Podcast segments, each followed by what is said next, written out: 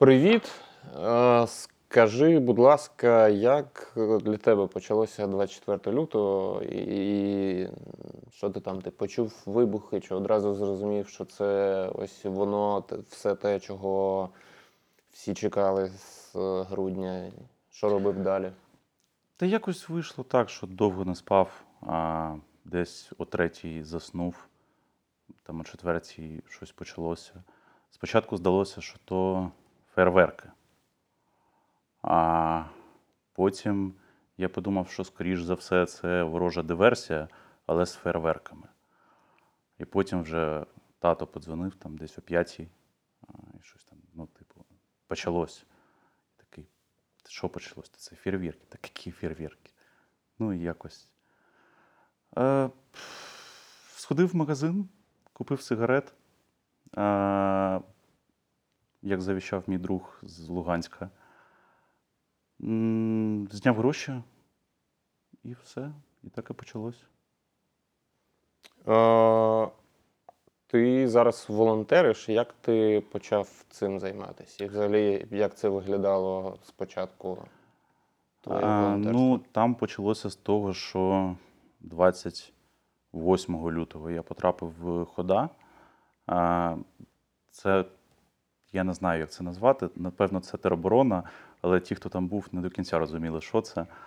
А, і десь 5 днів е, я от приймав участь у, у, а, у цьому. Власне, в нас була група, ми охороняли спочатку периметр облдержадміністрації. а Потім 1 березня там були вибухи, ми почали переміщуватись. І потім десь 1, а 2 березня в нас був навіть якийсь бойовий виїзд. Ми там охороняли на вулиці Світлій тили 92-ї бригади. От. Але потім, як я зрозумів, це стало підрозділом Кракен. А на той момент ну, це скоріше було таке ополчення, щось таке. Ну, просто дуже багато людей без бойового досвіду. Просто всі добровольці прийшли обороняти Харків. А потім е, 3 числа щось я звідти пішов, тому що щось я вирішив, що недостатня, напевно, організація для мене, бо в мене був якийсь досвід там, бойовий. І, власне, я думав евакуювати сім'ю у Львів і потім е, піти в Збройні Сили. Але потім, коли ми приїхали у Львів, якось спочатку почав вивозити, допомагати вивозити людей до кордону, там ті, хто з Маріуполя, а, переселенців, когось селити, когось перевозити. Якось почав впрягатись в волонтерку. А потім е, мій батько пішов добровольцем в тероборону. І, власне, вже там за декілька днів, як він приїхав там на свої бойові позиції, почалося, що там, там нам треба це, це, це, це, це. Нічого немає.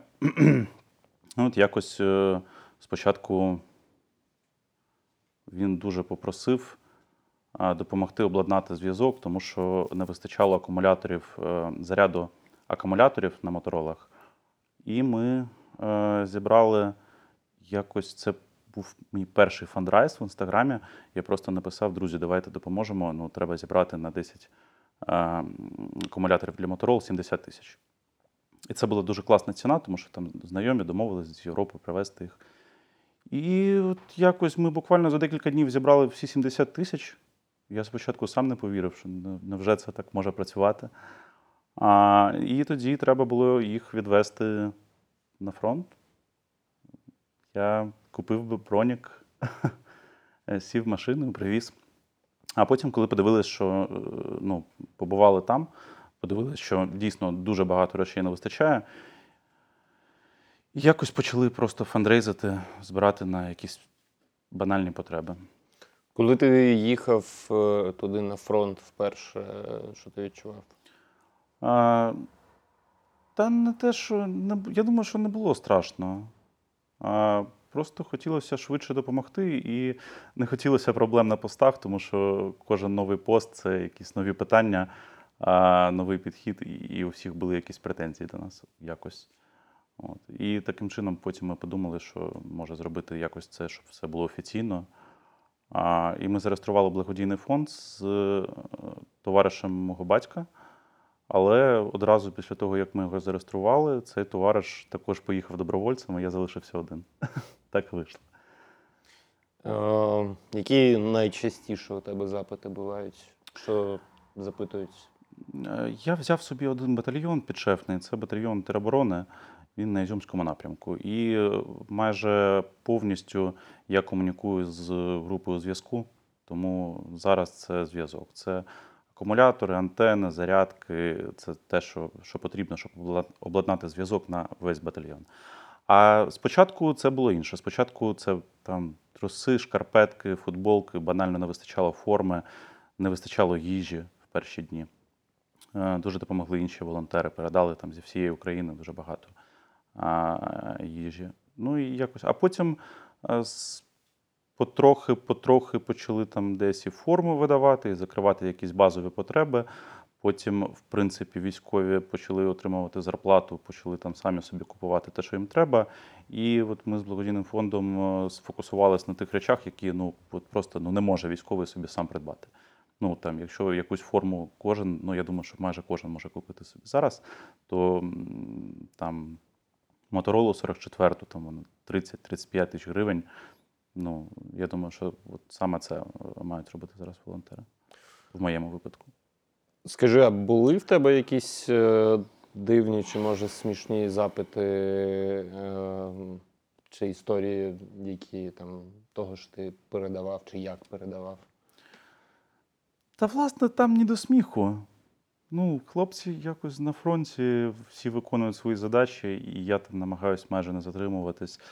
Е, Одного разу не встиг, е, повертався назад в Харків, е, не встиг до комендантської, і дуже вічливо мене попросили під'їхати до райвідділку разом з поліцією. Переночував в райвідділку в машині на вулиці, тому що я намагався пояснити, що ось там ми волонтери, ось ми відвезли, ось там військові, можете зателефонувати, спросити. Але ну, дуже жорстко спрацювали. Типу, а що, ну от ми відпустимо тебе. Ну зараз комендантська. З наступного посту тебе повернуть сюди. Якось. Ну, санкції якісь не приміняли, там ввійшли в положення, але переночували в райвідділку, і, потім не було такого бажання затримуватись, тому зараз виїжджаємо там о 6 годині. Е, може, розкажеш історію про те, як ви розбирали скейт-парк, бо я знаю, що ви розбирали скейт-парк. Ну, власне, є Ігор, і в нього був скейт-парк на Альошина, на вулиці Альошина. І, власне, з початком війни ну, не, не зовсім актуальна ця тема стала. Він розповідав, що і до цього ну, це був такий проєкт, скоріш для душі. Не, він там, якось в ноль виходив, але ну, Ігор сам там, займався скейтбордингом. І все, ну, люди всі виїхали з Харкова, в нього залишився скейт-парк. Треба було здати приміщення, він розібрав його всю на фанеру а, і думав, куди що з нею робити. Була можливість її продати, але він запитав мене, там, ну, а, що можливо там військовим. Я спочатку так, так, яка фанера? Тут мотороли треба, ну, яка фанера. А потім думаю, блін, ну це ж бліндажі, це там інженерні споруди. А, зателефонував, спитав, вони говорять, так, це те, що треба. І там десь три куби було, ну тобто великий, е, великий бусик ми зібрали цієї фанери. І відвезли. Зараз там будуть облаштовувати бліндажі. Але ну так сумна історія, тому що людина будувала своїми руками цей скейт-парк. Типу, довго, якісно вклала всю душу. Ну, було, всім було дуже сумно його розбирати і вивозити. Але ну, якщо воно зараз може спрацювати на нашу перемогу, то типу чому ні? Слухай, цікава тема. Тут е, е, очільник е, міста нашого, мер Харкова е, Ігор Терехов, він нещодавно згадав про волонтерів, там їм подякував і сказав, що там міська рада, це не точно цитата, але міська рада з ними там координується і комунікує. Чи була у тебе якась взаємодія з органами місцевої або державної влади, окрім е, того випадку на блокпосту, і яка це була? Чи взагалі були якісь спроби? А, не було, в принципі, ніякої. Але ну, що треба розуміти? Е, По-перше, я не займаюся е, цивільною волонтеркою, тобто я суто допомагаю військовим. А в Харкові багато волонтерів, які просто купують самі їжу, готують їжу, розвозять її цивільним. І е, дійсно є така проблема, що дехто е, зловживає цією гуманітаркою, а дехто її недоотримує. Тому в цілому ну, я б сказав, що сам, по собі задум якось координувати це таким чином, аби допомогти волонтерам, можливо, це хороша ідея. Але я не зовсім розумію, що до цього робилось е, міською владою, і я не зовсім розумію, чи насправді там мета така, щоб координувати це. Тобто, ну я не розумію, навіщо тут координувати, якщо можна просто поділитись якимись даними про, е, про людей, які десь зареєстровані, хто залишився, зробити якусь там базу для цього і просто віддати її волонтерам. Я не розумію, що тут координувати. Але, звичайно, ну я ніяк ні, не, не стикався з міською владою, в принципі. Окрім того, що було питання дійсно, що потрібно зробити, напевно, якусь там перепустку для того, щоб їздити в комендантську годину, просто повертатись, тому що я ще проводив тренінги е, для військових з зупинка кровотечі. А, і це як великий час займає. І, власне, не знайшов я такої можливості. Я писав на електронну адресу міської ради, ніхто не відповів, і, власне, так закінчилось. А ти е, тренінги проводив це навички, які ти отримав, які, коли ти був патрульним, чи ти ще окремо щось проходив там після того? Ну, в патрульній поліції я безліч тренінгів пройшов, е, але ну, це загальний досвід. Я окремо проходив і тренінг Stop the Bleed, е, і спеціально мене тренували по протоколу TC3. А я, ну, я не можу сказати, що я, я не сертифікований тренер, я, в принципі, не інструктор парамедицини, з домедичної допомоги. Але ну, якщо в мене є якісь знання просто по протоколах, то там, як виявилось, дуже цього не вистачає, і хлопцям було цікаво послухати це. А, тобто рівень навченості у них з цього був не те, щоб високий, так? Достатньо низький, тим паче у тероборони.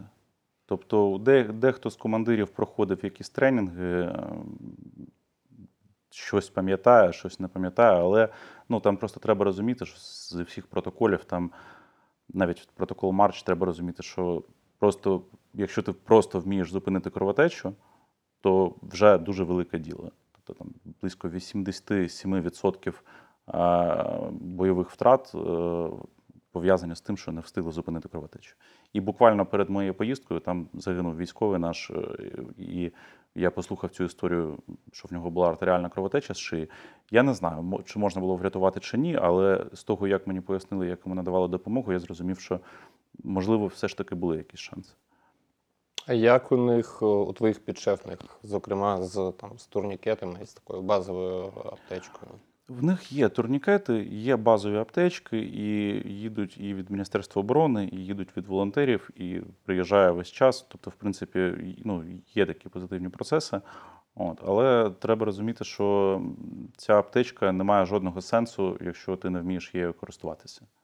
А в перші дні повномасштабного військового вторгнення взагалі були, було дуже багато втрат, пов'язаних з тим, що турнікет накладали неправильно, недостатньо його затягували і так далі. Тому і окрім цього, я привозив а, своїм а, тренувальні турнікети. Просто щоб вони вільний час тренувалися, бо ну, це такі речі, які треба заплющеними очима просто робити дуже швидко. До речі, ти згадав про перші дні повномасштабного вторгнення. Ти 1 березня був е, вода, коли Вода, ракета прилетіла. так. Як це було для тебе особисто? О, власне, я ночував на другому поверсі, потім вийшов. Мене розбудив мій командир групи. е, Сказав, що прийшли добровольці, треба їх перевірити. Е, Це одна з моїх задач була перевірка волонтерки на предмет там, замінування і так далі. І перевірка добровільців, така базова е, на, на наявність зброї, і там коротка співбесіда, просто щоб зрозуміти, що це там не, не, не диверсант. А, і я вийшов, там перевірив людей 10. Зрозумів, що без кави ну, не, не можна, діла не буде. А, і йшла медсестра і несла просто на підносі каву, занесла в КПП. Е, я зайшов в цей КПП позаду, потягнувся за кавою, прогримів вибух. Причому не було майже я не, пам'ятаю, ніби не було свисту, просто вибух. І треба розуміти, що в нас тоді е, був, е, були такі умови недостатку інформації. Дуже великі. Тому що ми не читали інтернет, е, не аналізували інформацію. Нам здавалося, що на, на станом на 1 березня, що все ДРГ вже їздить по місту, розстрілює цивільних, розстрілює військових. Ну тобто, в нас така, такі настрої були на той момент. І в нас, в принципі, не було розуміння, що це, але це не було схоже на, на жоден інший вибух, там, який я міг чути колись. Ми думали, що це можливо якась вакуумна бомба. Ну, тобто, і що? Ми побігли. Спочатку ми побігли в е, підвал, туди почали заносити ранених. Я почав допомагати їх виносити, грузити, щоб вести на, е, в лікарню. І потім командир крикнув, що так, є ймовірність прориву ДРГ одразу після вибуху. І давай ставай в бійницю з автоматом. І я підбіжав до бійниці, і другий вибух. А, щось там, я впав, там на, на мене люди впали.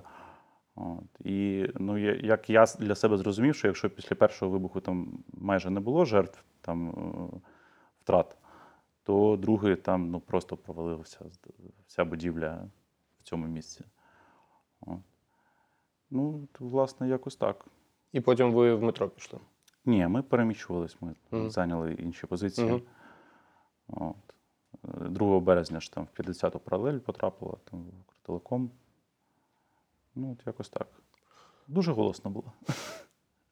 Слухай, можливо, е, таке не знаю наскільки коректне питання, але е, я просто з різними людьми спілкувався щодо того, як тоді, е, як ви видали тобі зброю? Як це було? Ой, це було дивно.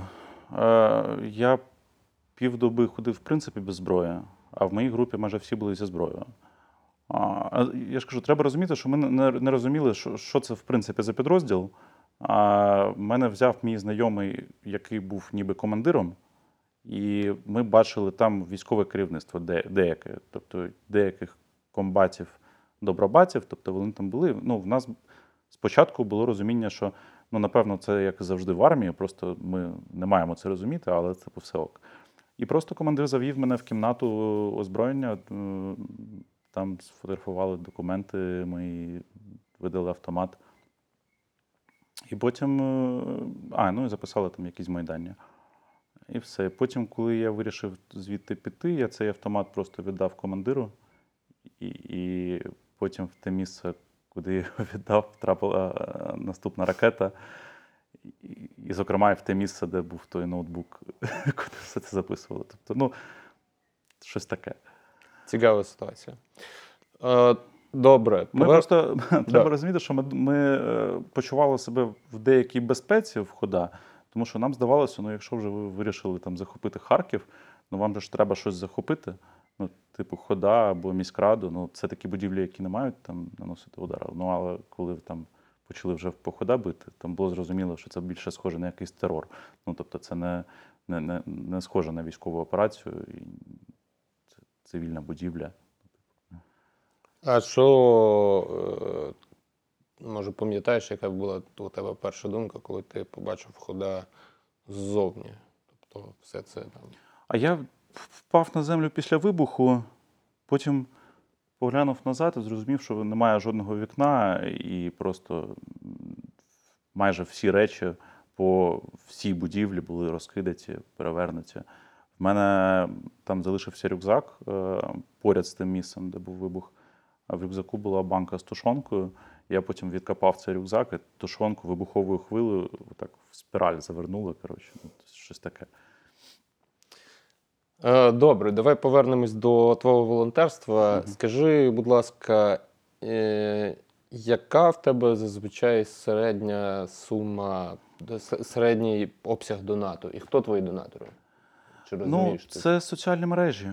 Це там Інстаграм, Фейсбук е, в першу чергу.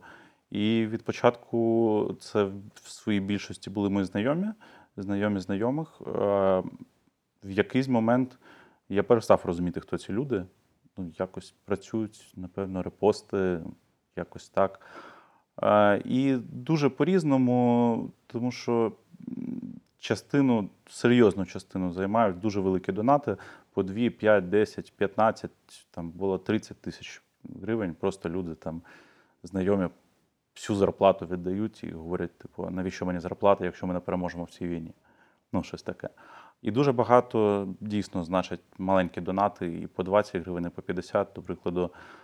Е, Деякі пабліки в Телеграмі допомагають з рекламою, і велика кількість людей починають бачити цю рекламу, донатять по 20-50 гривень, і це виходить дуже серйозні суми, там по 50, по, по 70 тисяч. Ну, вже за, від початку, там, за 4 місяці, десь близько мільйона зібрав. От. Шалена сума з одного боку.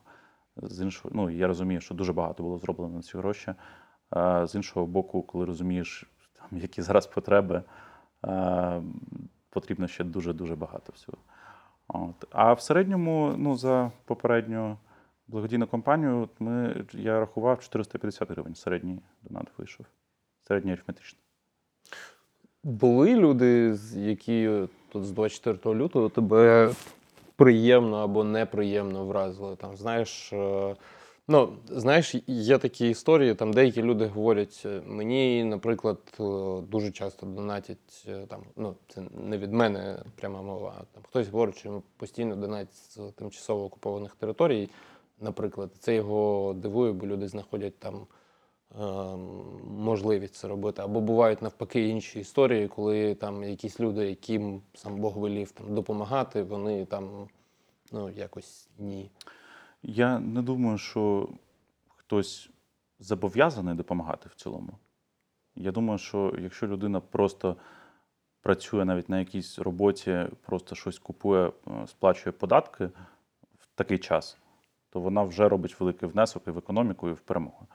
Якщо ну, тобто це не якийсь обов'язок. Тому в мене не може бути розчарування в тому, що я очікував від когось якоїсь допомоги. Ну, дійсно, там були якісь бізнесмени, до яких я звертався, і мені здавалося, що раніше вони е, там допомагали армії, і там була нагальна потреба, вони якось проігнорували, але ну, це, це ж не обов'язок. От. А те, що ну, люди дійсно, пенсіонери відщіпують щось від своєї пенсії і відправляють там мені ці гроші на рації, ну це дуже зворушливо. Це дуже зворушливо. І там були історії про дітей, які там щось збирали на, на благодійних ярмарках і також там донатили гроші. Це завжди дуже зворушливо. Тому тут є тільки ну, велика вдячність, безмежна вдячність, типу, всім, хто допомагає. Бо це дуже велика сила. Е, скажи, будь ласка, що твої колишні колеги патрульні, чи спілкуєшся ти з ними, як у них справи і. Е, ну, несуть службу.